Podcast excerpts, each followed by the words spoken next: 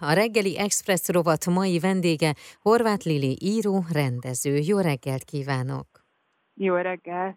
Köszönöm a meghívást! A Danubia zenekar különleges projektbe fogott. Májusban három alkalommal lesz látható és hallható a Dichterliebe a 12 óriás című darab Schumann Dichterliebe című dalciklusa nyomán. A dalciklus zenekari feldolgozását Balog Máté Erkel Díjas zeneszerző készítette el a zenekar számára, így az előadás egyben a kortás zeneművészetet is reprezentálja.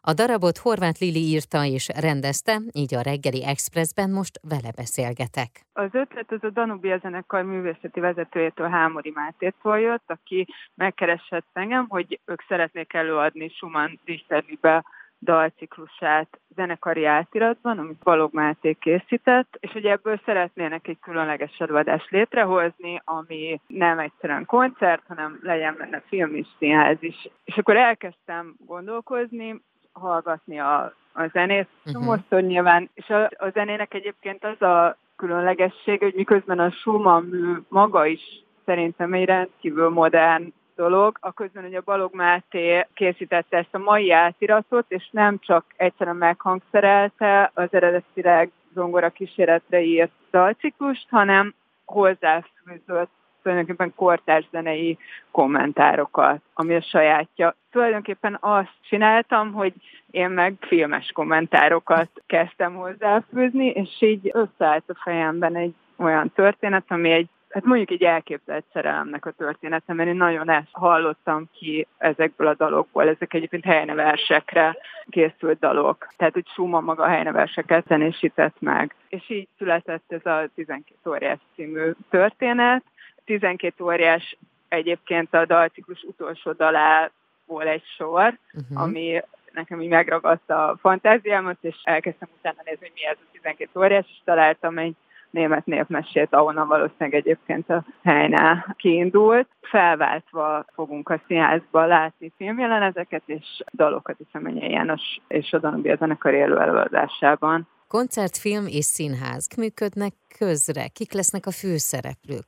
a színpadon. Ugye egyrészt megjelenik az egész zenekar, Szemenye Jánosok elénekli ezeket a dalokat, és a Vrokna Fanni fog még szerepelni a színpadon. A filmben viszont jóval többen játszanak, annak is a Szemenyei János a főszereplője, és a Brokna Fanni, és ezen kívül a filmben feltűnik még Nagy Zsolt, Stolc Natassa, Boros Anna, Venekei Marianna és Kőszegi Katalin. Venekei Marianna, arra a Venekei Mariannára gondolunk, ugye, aki az operaház balettmester. Hát a balettmester, Jó, igen. Akkor...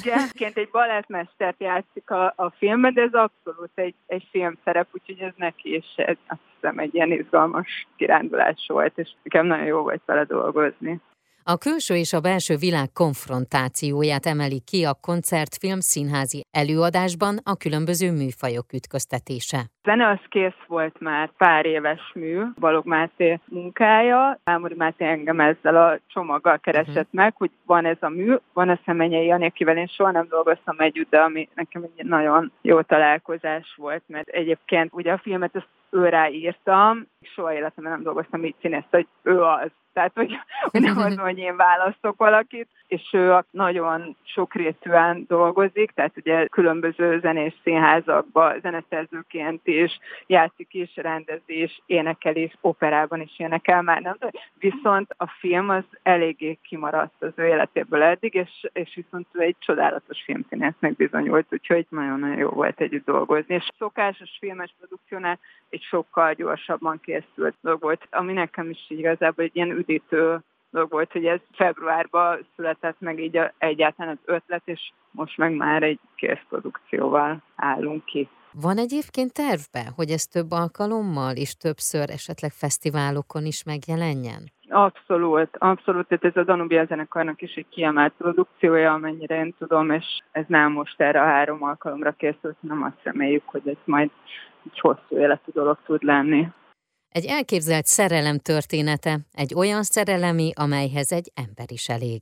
Azért nem így kezdtem neki ennek a történetnek, hogy na most én a szerelemről fogok mondani valami nagyot, hanem inkább ilyen jelenet lányok jelentek meg a fejemben. Kettőre raktam egy történetté.